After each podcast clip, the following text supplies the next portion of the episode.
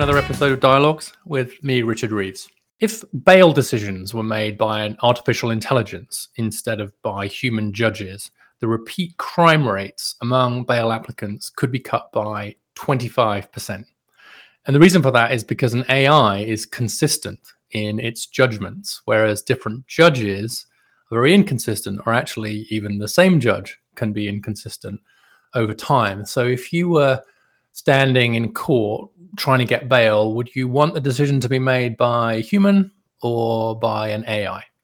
And this this difference in bail decisions, uh, as well as in things like judicial sentencing, generally, lots of medical diagnoses, uh, insurance underwriting, are all examples of what my guest today, Cass Sunstein, calls noise, defined as unwanted variations in professional judgments. And noise is the theme of his new book, called Noise A Flaw in Human Judgment, uh, which is co authored with uh, Nobel Prize winning psychologist Danny Kahneman, as well as the business professor Olivier Sibony.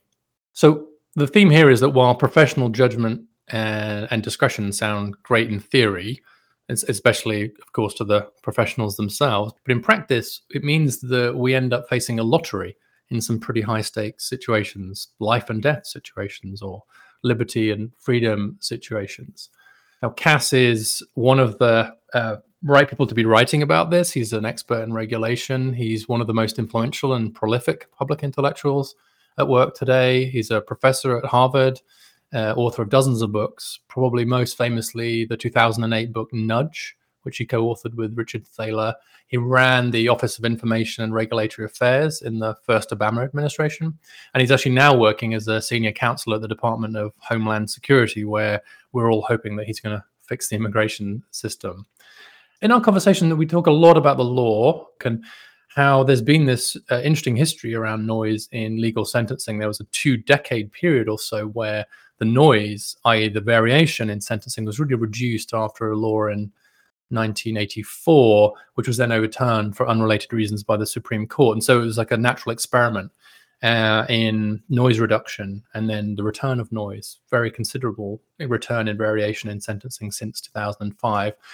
Uh, that's one reason why he thinks we should have statues of the legal reformer Marvin Frankel, who pioneered the 1980s changes across the nation. We talk about how to reduce the creep factor in AI decision making and how early movers or early influencers really shape uh, public opinion, especially through social media, and plenty more besides. At the end, I try to find some disagreement between us on John Stuart Mill, his shared interest and liberalism, and come up largely empty handed. Where we do end up agreeing very strongly is in the way that many conservative writers are creating a wildly straw man version of liberalism and Mill uh, in order then to kind of knock it down and declare the end of liberalism or failure of liberalism and so on. So, all in all, it's a pretty wide ranging conversation that gets into pretty big ethical as well as practical issues. And it, it left me just thinking about where the noise is in my own life and some of the institutions that uh, I'm I'm involved in, which I guess is the point. And it, it may well do the same for you. Anyway, I hope you enjoy it.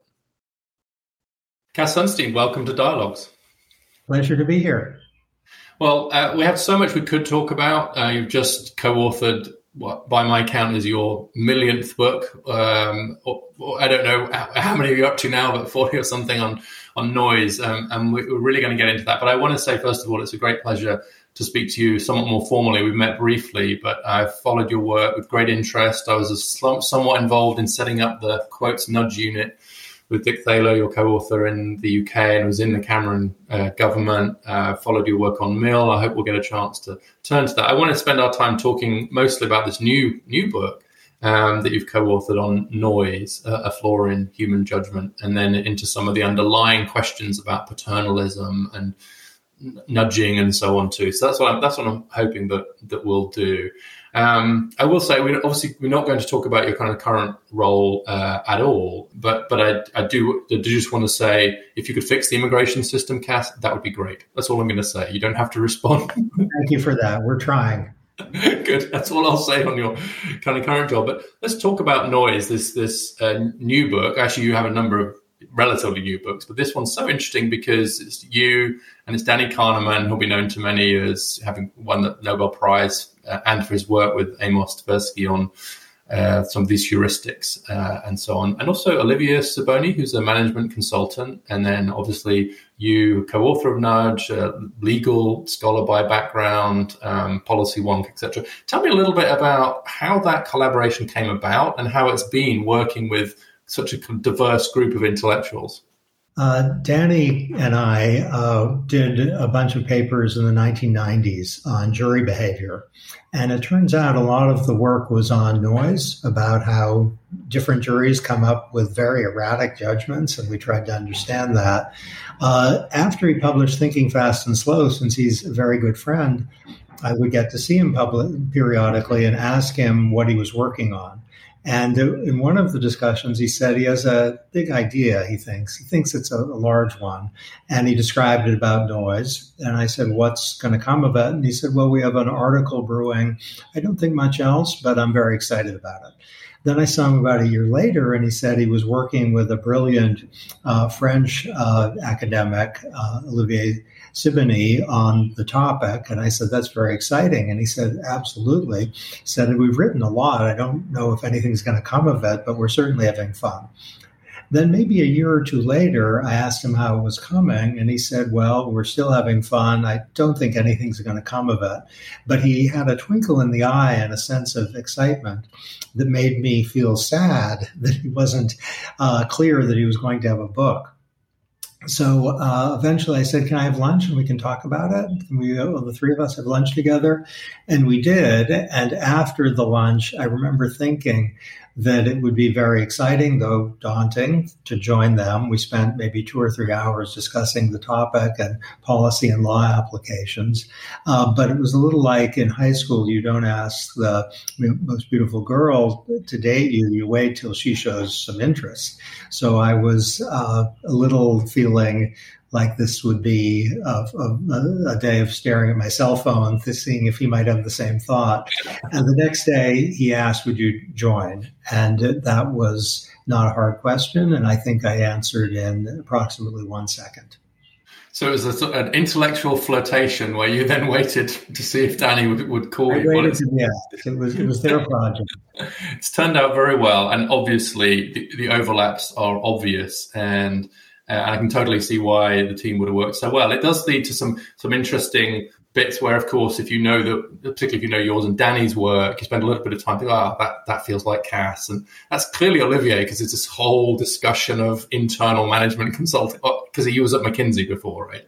And then some of this is Danny. But, but as a kind of, as it weaves together, it's super interesting, very, very ambitious. I want to start just by getting the, con- let's just start with getting the concepts right because there are number of different concepts at work here. So this idea of of noise to start with and the kind of variation you get when different people make different judgments. You I don't think this is in the book, but you talked about this somewhere where you've actually done this with your own spouse, where you've ranked your friends on different characteristics and you've done it separately and then joined each other. I must say, given that given that your your spouse, and I don't think it's a secret, Samantha Power currently runs USAID, I'd love to know if you want to share any of the results about any of your own friends. That would be great. I bet you won't yes. name anybody, but. so I actually don't remember if this made it into the final version of the book. I hope so. But we we discussed uh, the three of us a little exercise in which you rank friends in terms of diligence, kindness, let's say. That's right. And, you did. The three, the, the, the, authors did it. We didn't get the spousal versions, but yeah. Yeah. yeah. So you say, how kind is a friend? How diligent is a friend? And, and let's say, how smart is a friend? And uh, we expected that there would be noise and uh, that would be interesting and maybe a universe in a grain of sand. So I did this with my wife, Samantha, about three of our greatest friends. I, I think I won't name the friends, but, but our rankings were very, very different. She would sometimes say that person's a three with respect to kindness. And I would say that person's a five with respect to kindness. And we would sometimes differ only because we use the scale differently, where she would think a four was very good, and I would think a four was pretty good. Or we differ because we had a different conception of that person. And that was uh, a clue about the different kinds of noise. Yes, and in fact, this issue about how people treat scales does come up quite quite significantly. And those those are great examples, and you have you have other examples about how some bathroom scales can be kind of one way or the other. Um, and so you've got this variation. Um, there's a very important distinction between noise and bias. And so maybe using your bathroom scales example or any other example, can just just explain why why noise is not just bias. Okay, so you can imagine a scale which has you always a little heavier than you actually are. So it is biased in the direction of seeing you as heavy. It's an unkind scale. Mm-hmm. Now, that scale would be biased. If there's a firm, let's say, that hires men over women, that's that's a systemic bias. A bias would be uh, a deviation from accuracy in a predictable direction. You could imagine people are just unrealistically optimistic about their plans, kind of always. That's bias. And bias has a kind of charisma and excitement associated with it. I think that's what we've seen over the last 30 years. A lot of people thinking bias, oh my gosh, that's a problem and we can solve it. A noisy scale would be one that shows you as a little heavier than you are on Monday and Tuesday, and a little lighter than you actually are on Wednesday and Thursday. Uh, a, a, a, noisy firm would be one where half of the people, let's say, hire men over women and half of them hire women over men. And it might be that on average, there's no sex inequality in terms of who's hired, but there are, uh, but there's a lot of noise. You could imagine a person rating people, to go back to our first in terms of kindness, is just very severe about kindness, and no one gets above a three on a zero to five scale.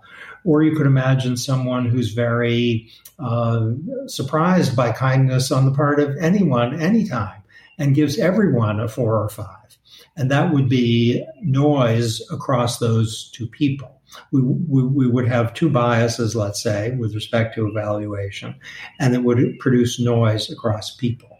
And our view is that noise is all over the place, that uh, wherever there's judgment, there's noise and more than you think, and that the enthusiasm for investigating bias in a way has crowded out or uh, crushed potential interest in the topic of noise, which is as interesting and which can be a kind of silent killer with respect to avoiding mistakes and in, in, many ways as unfair because there's an arbitrariness to noise. Um, and that makes it harder to get at in some ways um, than bias. You know if you can see okay it's systematically they're not hiring women they're shooting to the left it's five pounds under then you can sort of see a problem and maybe think about correcting it. Whereas when it's scattered in that way it may not feel like such a big problem but as the person who is at the end of that decision the very arbitrariness of it is just a different kind of unfairness. Um,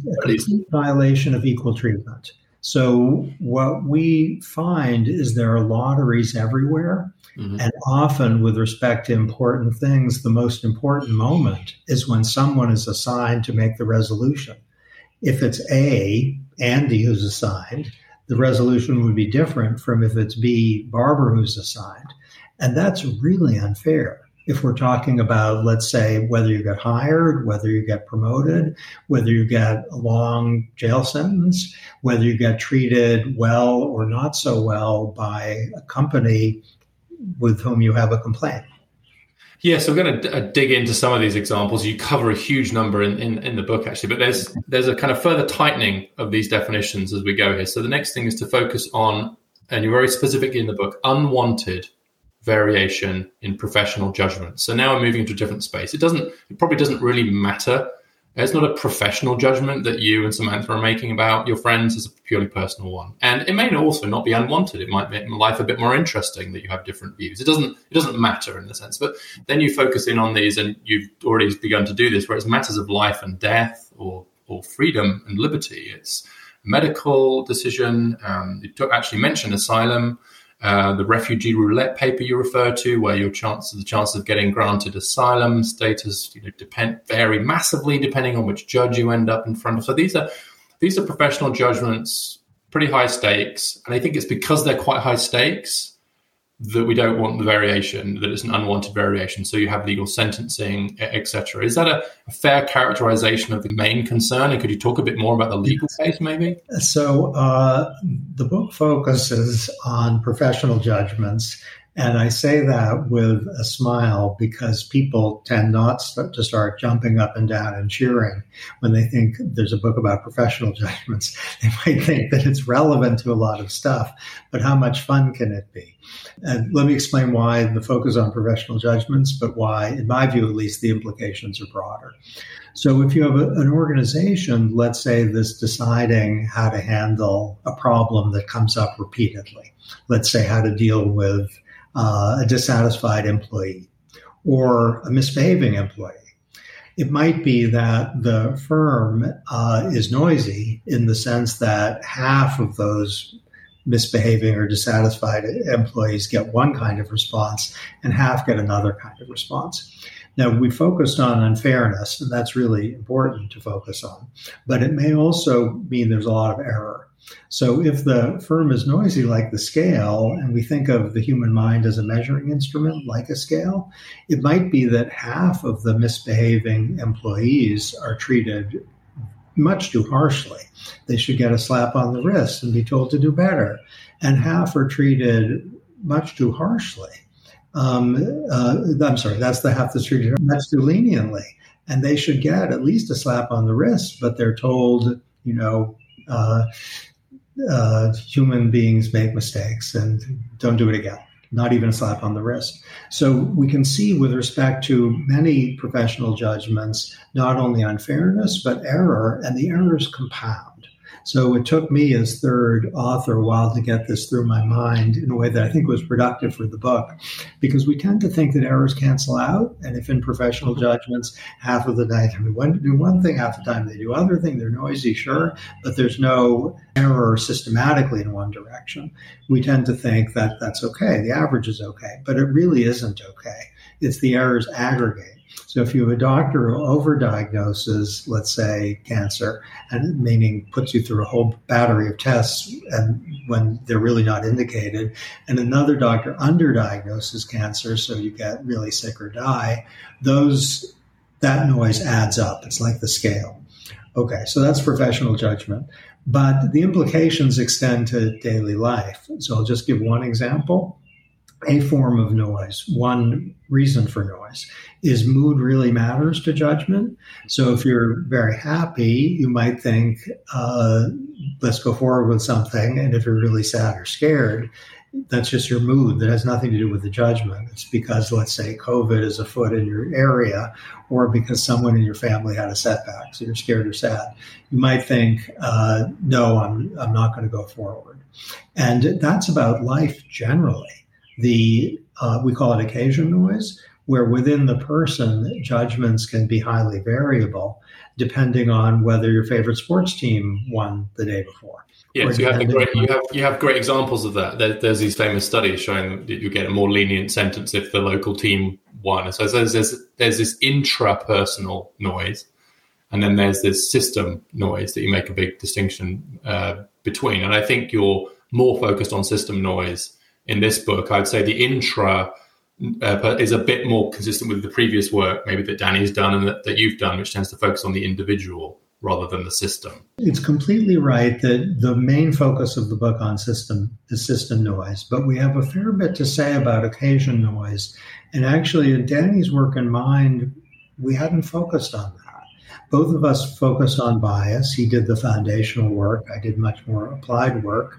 Um, but it's not about noise within the person. And to see that as an ingredient of um, mistake. Yes, okay. So there's the noise within the person, and if that person is making an important decision, like whether to send me to jail or not, um, then that that that's clearly a concern. Then you add up all those individuals, you end up with this kind of system system noise and this massive variation. I, I really like the example that you treat at length uh, of Marvin Frankel and his work on the variation in, in, sentencing, which led to the Sentencing Reform Act of 1984, which introduced some mandatory guidelines around sentencing that significantly reduced noise. The Supreme Court reversed that in 2005. The judges were thrilled because they got to be judges again. I mean, that's how they would see it. but variation massively rose again. So after the Supreme Court took the guidelines away, the variation between the average sentence and the harshest sentence went from about 2.8 to twice that. And so doubling in the variation between the average and the, the top as a result of it, because the judges are thrilled. So there's this really, that's a great story in terms of system noise as a result of this, of all the factors you just talked about, introduction of some what you would call a noise reduction strategy as a result of Frankel and others' noise audit Okay, you've got to stick within these guidelines. Sorry, we're reducing your discretion. Reduction in noise, professional rebellion. Supreme Court comes to the rescue. Noise again. Is that a, is that a fair summary of that? And then where do you go from where do you go from here? Yes. So uh, we added the story of sentencing guidelines and Marvin Frankel to the beginning of the book, relatively late in the process of writing the book. And we joke that we want statues of Marvin Frankel to be erected in many cities all over the globe. And the story is fascinating. That Marvin Frankel did informal noise audits, as we call them, uh, meaning he just investigated behavior and found that for one offense, call it shoplifting, the same person could be either subject to you know probation, go home, or a lengthy jail sentence. And the existence of noise in the criminal justice system, Marvin Frankel, this very spirited federal judge, thought was an outrage, a scandal. He was also interested in bias, but his main focus was on noise, a violation of equal treatment that he thought was um, uh, a horror a kind of this was all before Stephen King, but you Stephen King is sufficiently imaginative that he could insert it into a chapter in a horror novel. Okay, then the upshot of his heroic work was that uh, our Congress got to got to trying to remedy it with guidelines, and the basic idea was try to reduce the un- unequal treatment, try to reduce the bias, and also try to reduce the error by having some sort of systematicity so that you have a, a guideline which isn't tightly constraining, but w- would at least reduce uh, the volume of the noise. And this was regarded by many people as a fantastic step forward in terms of equality and avoiding excessive leniency, but also in some cases avoiding excessive severity. The federal judges despised it they thought that, look, they want to engage in individualized judgment given their uh, understanding of the offender and the offense. The fact that their hands were tied was to them an outrage of its own. And this is a very interesting disagreement among uh, people of good faith and keen intelligence. We tend to side with the sentencing guidelines the Supreme Court struck down the guidelines not on the ground that they were too constraining, but on, on a different ground, not relevant here. Yeah, it was, a, te- as you said, it was a technicality, wasn't it? Yeah. Yeah. Yeah. Well, it had to do with jury trials, so it was a big issue, but it's not the not the noise issue in particular. And the evidence shows that you got a ton of noise afterwards, that the inequality exploded after the sentencing guidelines were eliminated. Political differences between Republicans and Democrats started becoming bigger than they were. All of the things that outraged Frankel, at least to some degree, have rematerialized. And uh, that's very not good let's say. Mm-hmm. What to do about it? Uh, there's a reform project there. It might be that there's something to be done that doesn't defend the jury trial right, which is what the court invoked, the Supreme Court invoked, that um, presses judges in the direction of greater um, uniformity among, I should say, among similarly situated people. You have someone who's did one thing that's really horrible and someone who did one thing that's not so horrible. Of course, that's a legitimate difference. Yes, uh, and so you're trying to reduce the variation here rather than expunge it altogether. And there are obviously other examples. And we'll perhaps get on to the role of kind of AI um, in in in just a moment and how far you can um, you can turn these things kind of me- mechanized. But it, but it's a great. It, actually, let's do that now um, because you've mentioned Stephen King, so why not go down this kind of route? So one one view of your reading of this is look once you have enough data, then you can just let a machine do it. actually maybe bail would be a better way of getting into this because you have this great example of the variation in, in bail and who gets bail. And actually, this is uh, Sendhil Mullainathan's work, I think, that you refer to, and it, to put an AI onto it, uh, gave them three quarters of a million cases, gave the AI three quarters of a million cases, said you decide bail with all the same data, and the AI managed to reduce crime significantly. I was actually astonished by how many people reduced on bail recommit. I mean, that's my ignorance, but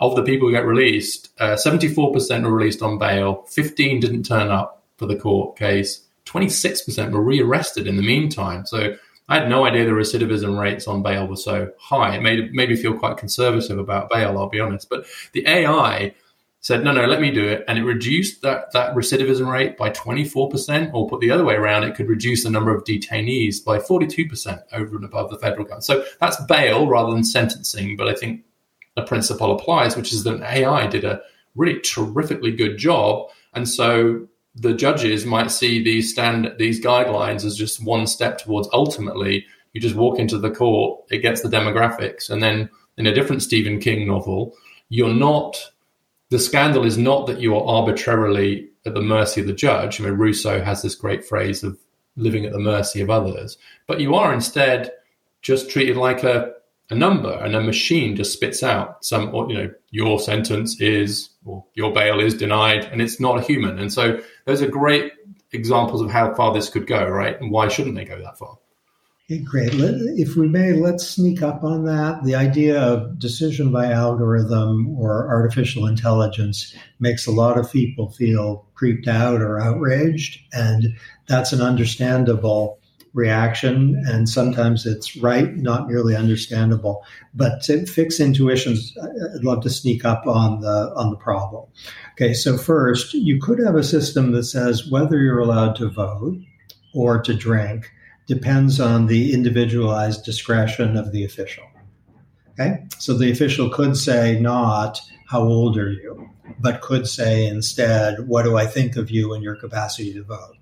So, on that view, some 12 year olds could vote. I have a 12 year old son. He's pretty, he knows a lot. Maybe he could vote. And on that view, maybe some 40 year olds couldn't vote. I think no one would want that. We have rules for who gets to vote that aren't very noisy, except if things screw up. Hmm. And noise in the voting uh, eligibility that's that's a scandal, and we have some of that. But the basic idea is, if you have a certain age, you can vote, unless, and then there are some specific unlesses. We could say that whether you get to drink depends on the individualized judgment of the bartender or something, or the, the state. And there's some of that. If you had too much, the bartender might say, I'm not going to serve you anymore. But we don't have uh, uh, individualized licensing schemes for whether you get to have beer. And, and that's good. We have rules. They're not algorithms in the sense of computers are involved, but they're rules. Now let's jump to one example and then I'll get to yours. One other example. When infants are born in many nations, there's something called an APGAR score, mm. where the medical personnel, doctor, nurse, scores the infant on five dimensions on a, a very limited scale and adds up the numbers, and that tells you whether the infant is in good health. We don't have the nurse or the doctor saying, How healthy do I think the little one is? And that's very good that we have something that's much more rule bound. It has dramatically reduced noise and bias and error, and it's extremely positive.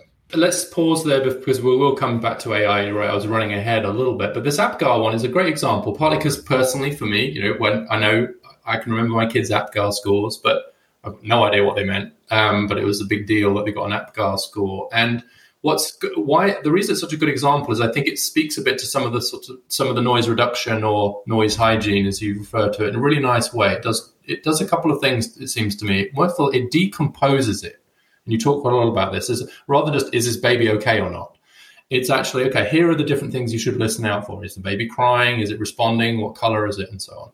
And then it has like three point scales. So it's just baby silent, crying but not very loud, or good healthy cry or something. I'm not remembering exact words. And again, you might say, well, that's pretty subjective. But what it's done is it's forced the medical professionals, first of all, okay, here are the things I need to look at. Um, and then roughly what are the scales I should be listening for? Yeah, you'll get some variation, what counts as a loud cry, but roughly speaking. And so it hasn't hasn't got you to this kind of algorithmic perfection, but it has done two things. It's decomposed the professional judgment and it's provided some kind of scale and that seems to be enough for that purpose it's more rule like so i'm trying to reduce the creep factor of algorithms and artificial intelligence by giving the voting and the uh, liquor eligibility examples, and then the APGAR score. And we have things like the APGAR score in multiple domains, whether you've got Social Security disability benefits uh, in the United States isn't, do I think you're disabled enough? It's more, it's like a rule. It's in between a rule and a guideline. Okay, now let's get to algorithms. Uh, algorithms are a little like the APGAR score or the voting eligibility uh, with real discipline. So, in the context you give, the question is do we rely on or get advised by an algorithm with respect to whether someone could should get bail? And uh, the reason a judge would give bail is that there's a minimal flight risk, and a flight risk, it turns out, is associated with criminal behavior. Um, the data shows a very large data set by Sendhil Mullainathan and his collaborators shows that you I'm um, going to be as an English major I'm going to be uh, qualitative rather than quantitative here. Mm-hmm. It shows that if you rely on the algorithm rather than a judge, you can keep the same number of people in prison as are now in prison and uh, massively reduce crime that's very positive. Or if you're not that excited about that, you can um, uh, have the same level of crime and massively reduce the number of people in prison. And if you want to adjust along both margins and have some reduction in crime, some reduction in prison populations, tell the algorithm to do that. And it can. And it's going to outperform the judges like crazy. Now, why is the algorithm so much better than the judges? There are two reasons. One is judges show an identifiable bias. Uh, there are multiple ones, but the most relevant for, for current purposes is uh, current offense bias. The judge over, overweights compared to the algorithm what the offender just did. So if the offender did something light, like a shoplifting, the judge is more likely to say, you know, bail. The algorithm will look at a lot of details, like how many other things did that person do in the last 10 years, and will not overweight the current offense. And the current offense bias is, is like availability bias in uh, behavioral science more broadly. The other thing is judges are very noisy. They show a lot of variability. The algorithm has no noise, and that is a significant contributor to its uh, spectacular achievement. The uh, introduction of noiselessness as one of the advantages of rule-based systems and so on, as a, as opposed to or in addition to the reduction in bias, I think is you know, huge. You know, in some ways, a kind of one of the central insights of of the whole book. And and I agree that obviously there's, there's a sort of creepiness factor more generally around all this. But one of the positive aspects of the debate about algorithms, and I think you refer to the COMPAS one that's seen as racially biased and so on, um, is that it makes, I think you say this in the book, it makes it transparent. It means that you're actually having an argument about what should and shouldn't go into the algorithm. And if a bias appears, go, oh, why is that? And you can investigate it. And so it sort of brings into the harsh light of day the contours of the judgment in a way that if it just remains within the opaque mind of thousands of judges, you never know. I don't know what your algorithm is, Cass, and you don't know what mine is. Um, and so we'll never know. Um, and because they're all different, you get these noise effects. Whereas if we say, if even just as a thought experiment, saying, let's have an algorithm for bail. Like even if you end up not doing that, just it flushes out all these issues that otherwise remain buried in the sort of grey matter of the judges. And I actually quite appreciate that transparency of the debate, even if I don't know where it ends up Completely. Thank you for that. So it's often said that algorithms are a black box and not transparent. And along some dimensions, that might be true. We might want to have a Bill of Rights for algorithmic regulation, which would require transparency. But if you have an algorithm that ends up, let's say, treating women and men differently, uh, we can see that. And we can see maybe why. Mm-hmm. And if it's not on the surface of it, why, we have uh, a detective story where we might be able to find out who the killer is. So you might find out that men are being treated differently from women by the algorithm because, let's say, height is part of what the algorithm is paying attention to. And that should be on the surface of the algorithm. If it isn't on the surface of the algorithm, it might be height is correlated with some other thing that the algorithm is caring about. And that allows uh, potentially much more access to the source of discrimination than you can get if you have human beings who say, I'm not a discriminator. And there's a profound point you're making, which is that when we see problems with algorithms, one problem might be rigidity, another might be indifference to considerations that should matter, a third problem might be some sort of demonstrated bias amidst the noiselessness we can in, interrogate what's going on in the algorithm and understand something about our practices uh, there that we might not understand if we just had a thousand human beings, each of whom denies that they're a discriminator. Yes, and I think that that's the flushing out of these normative issues or the making transparent of them so that you have to justify them in plain light of day or not is important because, of course, discrimination is now a word that we just we think of as only a bad thing. But if you charge young men more for car insurance than young women, which most which insurers do, as it happens, that's because they're actuaries, and it may not be an AI. It probably is an AI now, I'm sure, but but previously it would just be an actuary with lots of tables. Have discovered that's because young men are more likely to crash their cars right? And so you might say, mm-hmm. well, isn't that are you discriminating against young men? And the insurer would say, yes, we are, because they're more likely to crash their cars. Now, of course, it gets more difficult when you introduce race and various other issues, but at the very least, you're you're not sort of wash, waving away the fact that there might be some difficult issues here, like should car insurers discriminate against men? You're right. In a democracy, what, what you're describing, or a non democracy, it's very important. So, a less inflammatory case would be let's suppose an algorithm charges older people more for insurance than younger people. Let's say human beings aren't involved. The algorithm decides that older people are more likely to be in car crashes. Uh, and let's suppose it's urged that that's a form of discrimination we would learn that if we didn't charge them more, uh, we might be, on certain assumptions about the facts, defying actual risks. And if we defy actual risks, we might learn something about the economic consequences of not discriminating against older people. And as you say, discrimination of certain kinds, like if someone has been in 20 car crashes in the last two years, their rates might be higher than if they were involved in zero. That's discrimination against those involved in lots of car crashes, and that's probably not invidious.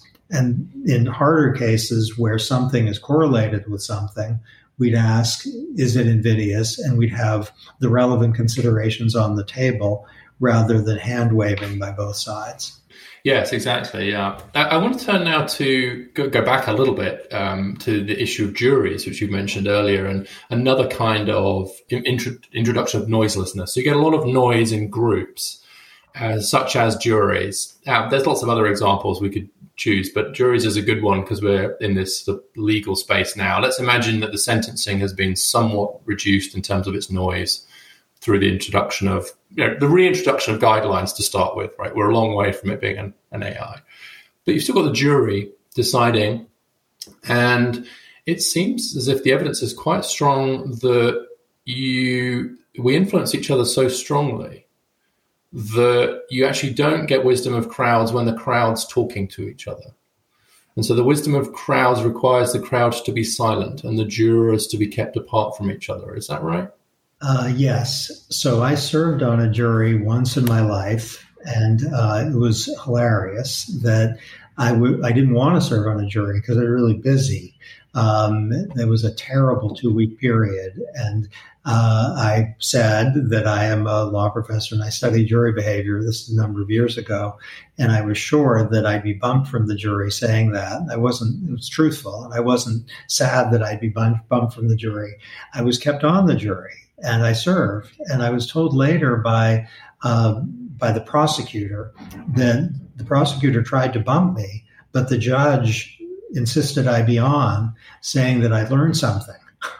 I'm not sure that's appropriate for the judge. so it was it was used as a, used as a learning opportunity for you. But also, I, I, love the fact you're honest about the fact you didn't want to serve because the truth yeah. is everybody wants to be uh, tried by jury, but no one wants to serve on a jury, or very few. It's one of those specific yes. problems. It was a very tough period given work commitments, but I did it. And uh, to your point, um, they wanted me to be the foreman, my fellow jurors, and I declined. And the reason was I was a law professor, and I thought I should shut up because I'm going to have outside influ- outsized influence on the group, and I certainly shouldn't be the foreperson because if I was, my role would produce outsized influence. So I tried to be really, really quiet. It was a factual question on which I had no particular expertise and the, the question was, how can we aggregate our diverse judgments? So uh, let's start with um, a company's decision about to go forward with some project and then get to a jury.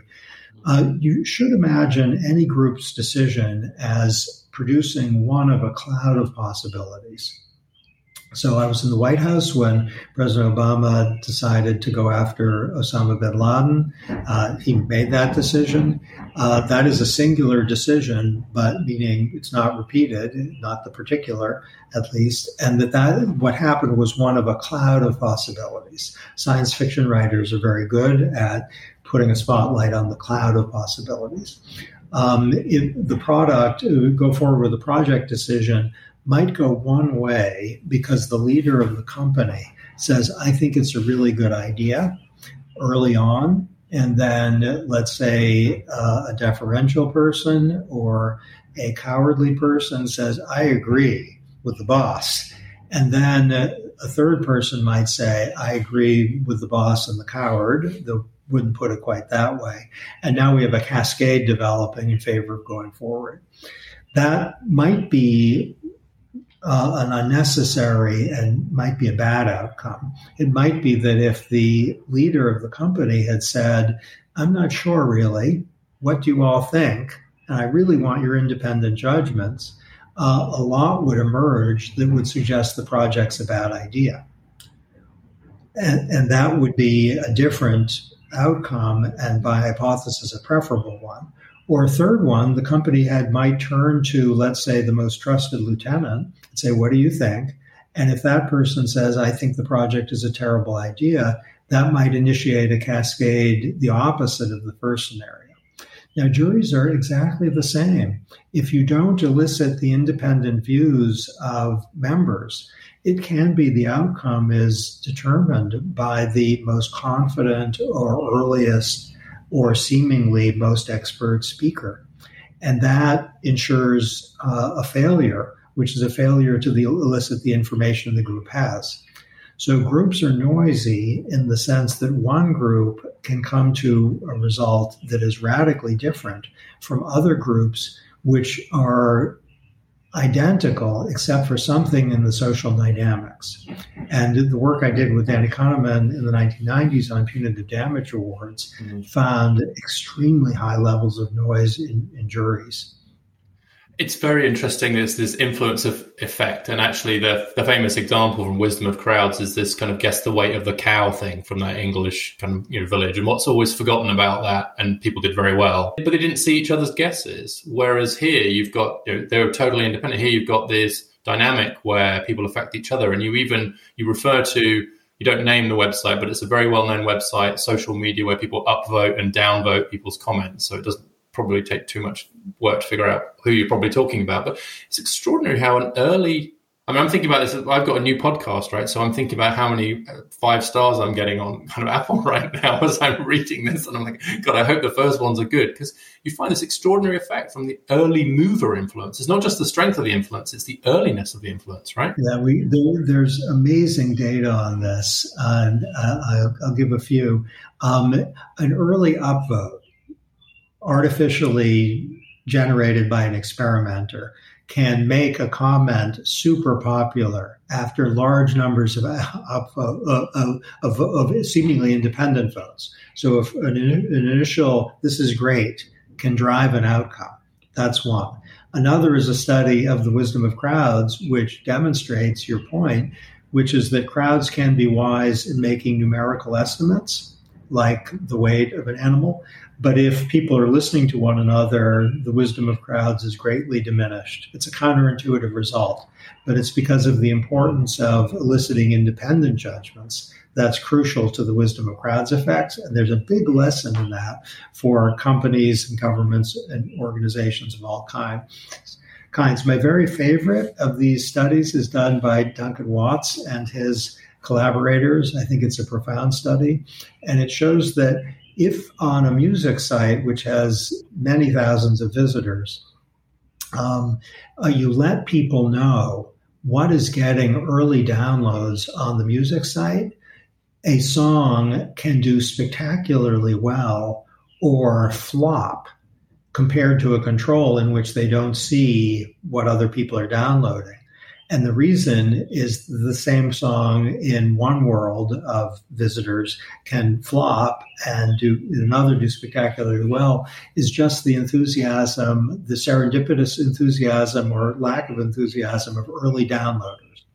Now, the reason I think that's profound is the success of President Trump, the success of President Obama, the success of uh, various ideas, the success of various products is best explained in part by reference to cascade effects. That early people or people at exactly the right time started creating a snowball which got bigger and bigger and bigger. And that suggests we often think in hindsight it was inevitable that Taylor Swift would be generally regarded as amazing. But though she is amazing, there are other people, admittedly not quite amazing as she, but definitely amazing, about whom we've never heard because they didn't get the benefit of the equivalent of early downloads. Yes, and that also highlights the point you've made here and else, elsewhere in your work about uh, how retrospectively we all drift towards causal thinking. It was obvious Taylor Swift was going to do, work, to do well, and we tell a, a kind of retrospective story about that.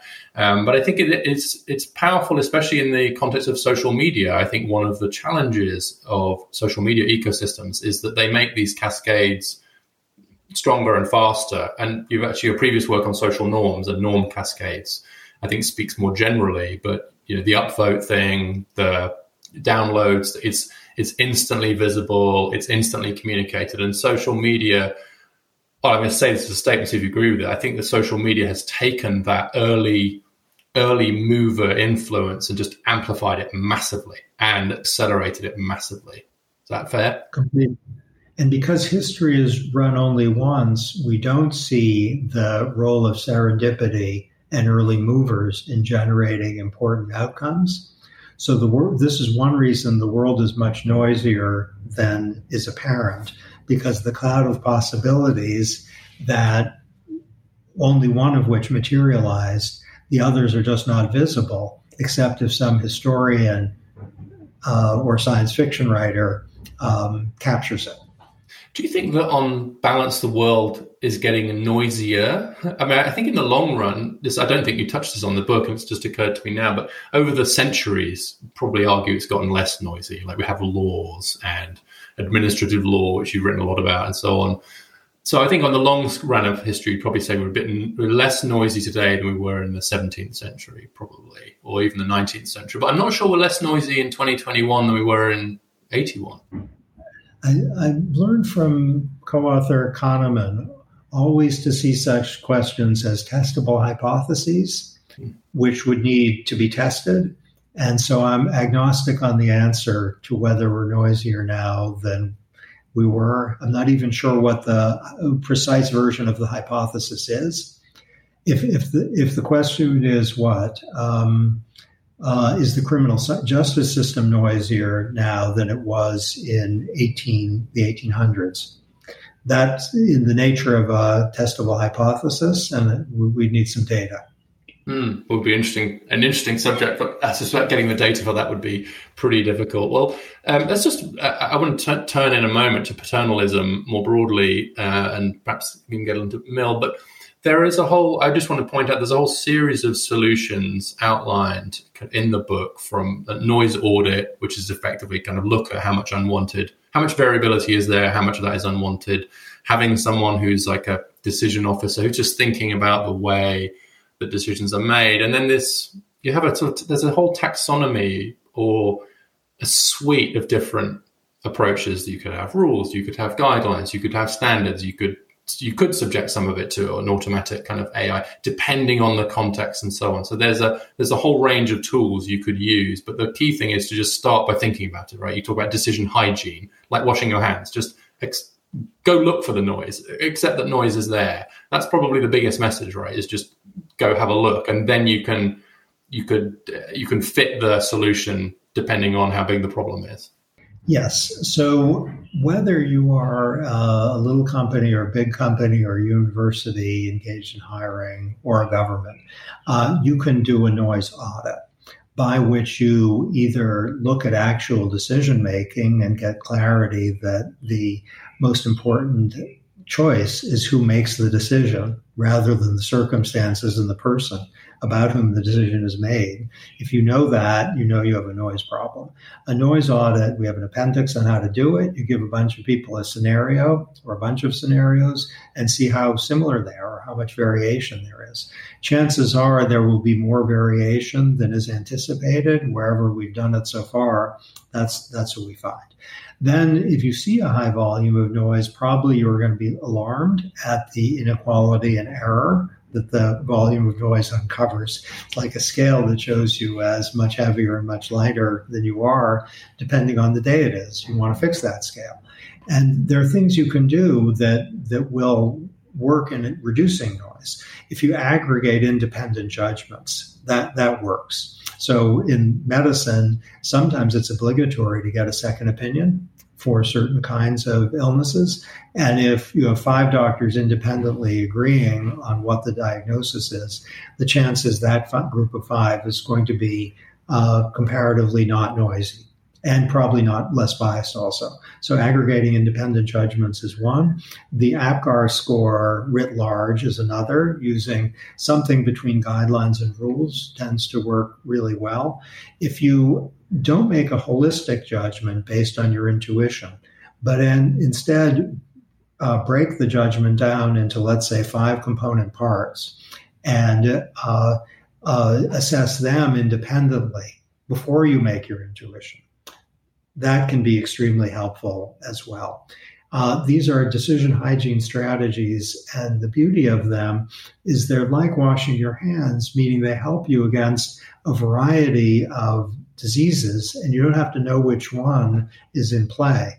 For bias, it's a little harder and a little easier both because you discover, let's say, you are showing the planning fallacy, meaning you're unrealistically optimistic, and you kind of know what to do. There's a debiasing strategy for that. Um, that's easier because you're identifying things. It's it's harder because the task of identification might be very challenging. There might be a lot of biases in place. Hygiene works without identifying what the culprit is.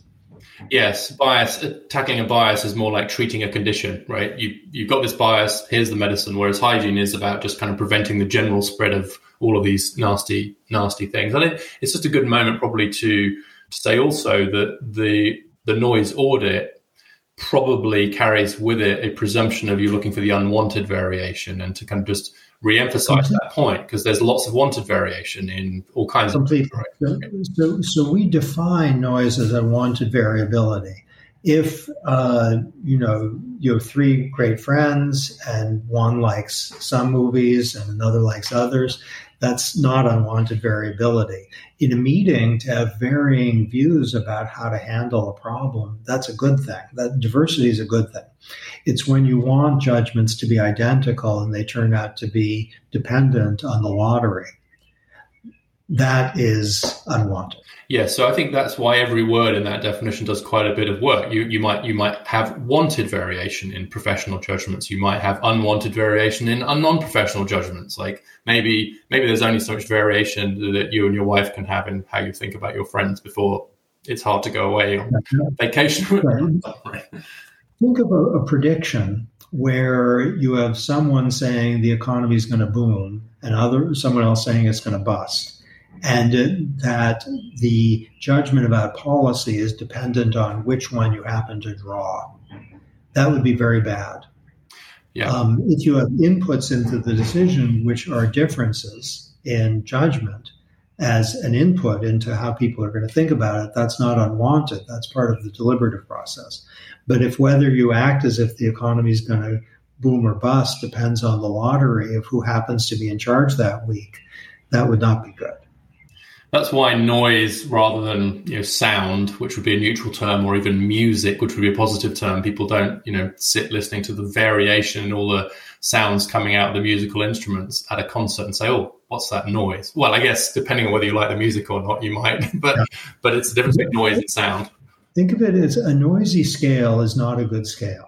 A scale whose weight they uh, show you as being depends on the day that's that you've got to fix that scale. And the mind is a measuring instrument. And often we have to fix that scale.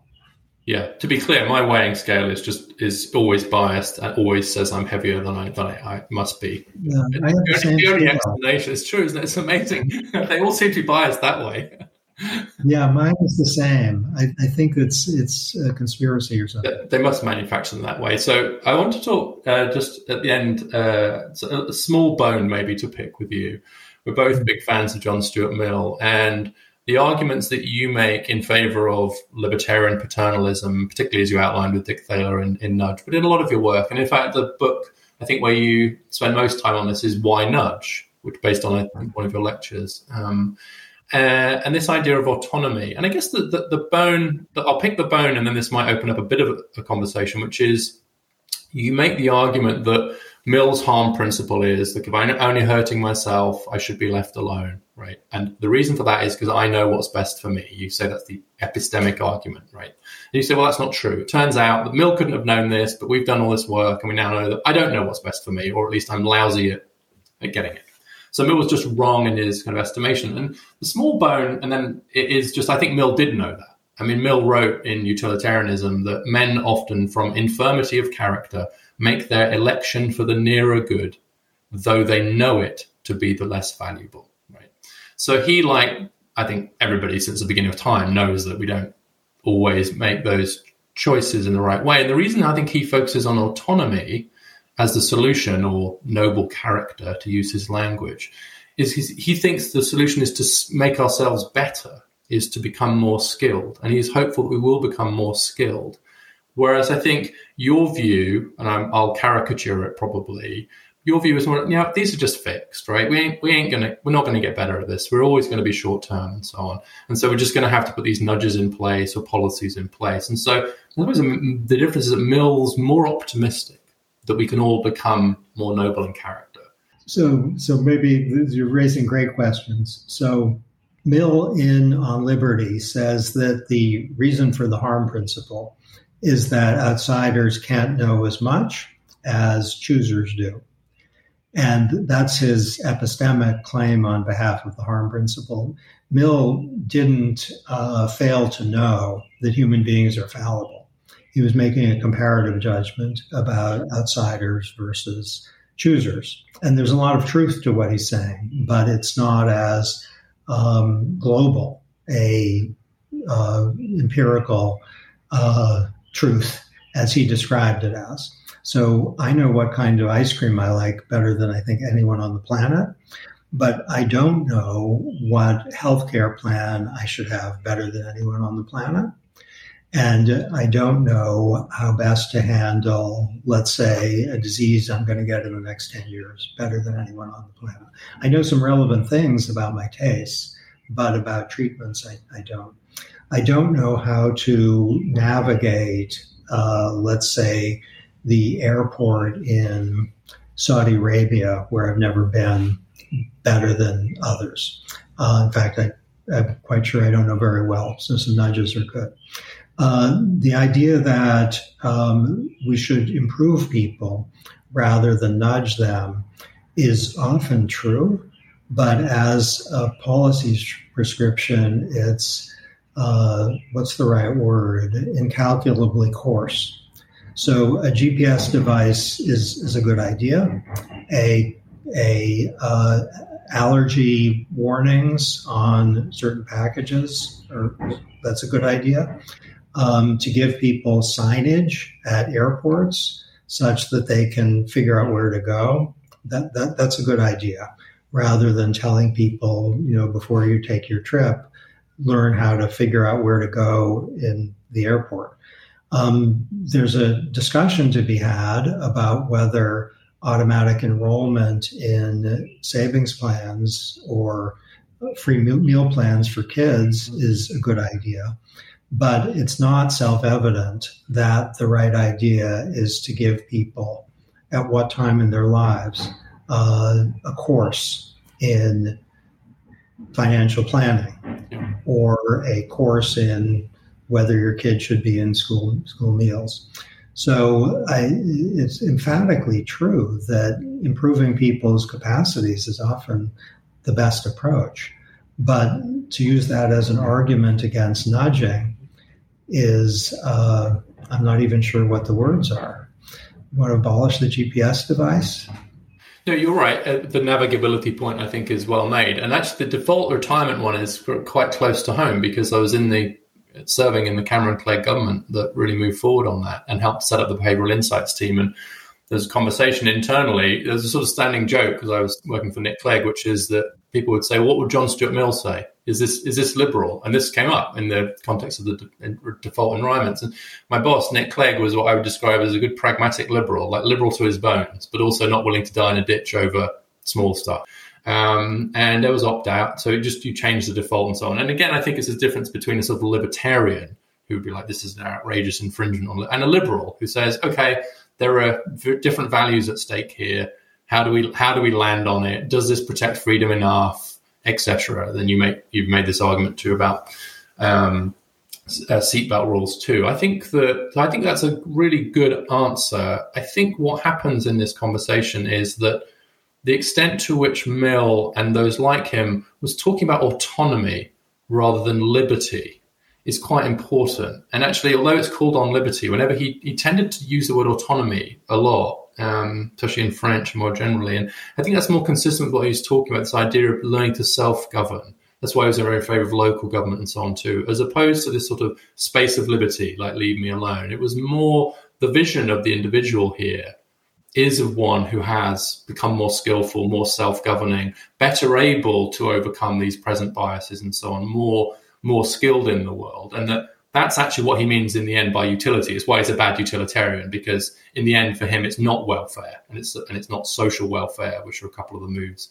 you can make. It is this sense to which the individual is able to become more of their own GPS. It doesn't mean you don't want a GPS or signs and so on, but the the balance between how much of this is from me and how much is having be done for me uh, is just somewhat more and he, he would see progress as being individuals being able to do more more of these things themselves not not know their way around an airport but be better at saving be better at managing then be, be just a bit to be better crudely. Well I, I agree with that. You know broadly speaking that seems to me completely right.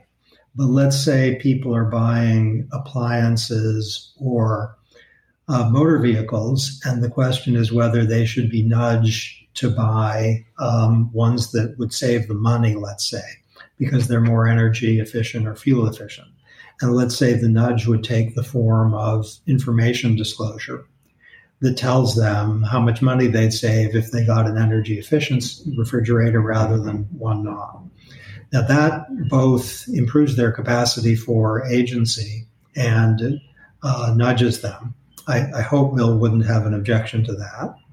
Um, right. Let's suppose that uh, workers are entering jobs where they could be given a lot of information about statistical risks, both probabilities and outcomes, or whether the workforce could be subject to, let's say, some clearly cost benefit justified regulation, which would reduce the risk of uh, death by a magnitude that crushes the cost of the risk reduction. That would be not a nudge, but it would be, let's say, on plausible assumptions of behaviorally informed intervention, contracting both absence of information and present bias. It would seem, seem to me theological, not in a good way, to rule that out of bounds on the ground that workers should be given risk education with respect to silica and silicosis. Cass, I think those those are all great points. I perhaps I can invite you back on at some point to to have a, a longer conversation about this. And I think one of the reasons I I'm wanting to have this discussion is because I think that this is not from you, but I'm seeing from some conservatives a sort of straw man version of Mill, where they impute to him a less sophisticated view than the one that you just shared, which is he thought that people were all knowing and that consumer sovereignty was great and, and, and so on. And because that's clearly not true, liberalism fails. So they take Mill, say they straw man Mill, knock him down, and then say that's why Patrick Deneen does this in Why Liberalism Failed. No, I, I agree with that. So the uh, descriptions of liberalism by Patrick Deneen and others are are wild. It, there's there's it's as if there's a construction of something and then a series of exclamations of, of horror and engagement with the liberal tradition itself. Um, let's say uh, gives a much more uh, what's the right word inspiring picture of the conception of our species than the critics offer.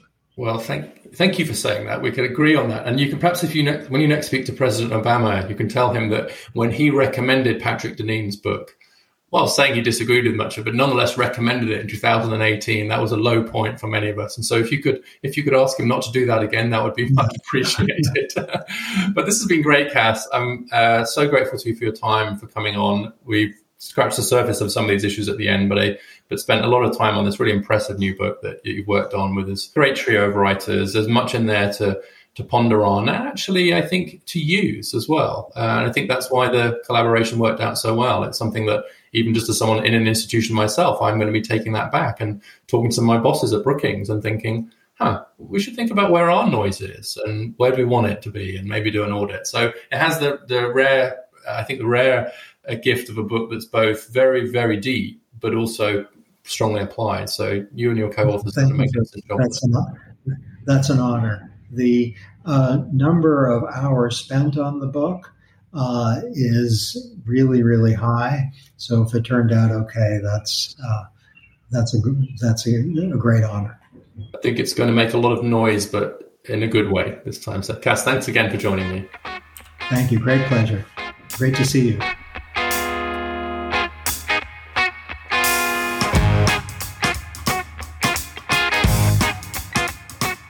Thanks for listening to Dialogues. I hope you enjoyed that conversation. And if you did, please take a moment to follow, like, rate, and share the podcast in all the usual places. And send me your thoughts and ideas, including for future guests, to dialoguespod at gmail.com. That's dialoguespod at gmail.com. I'll see you next time.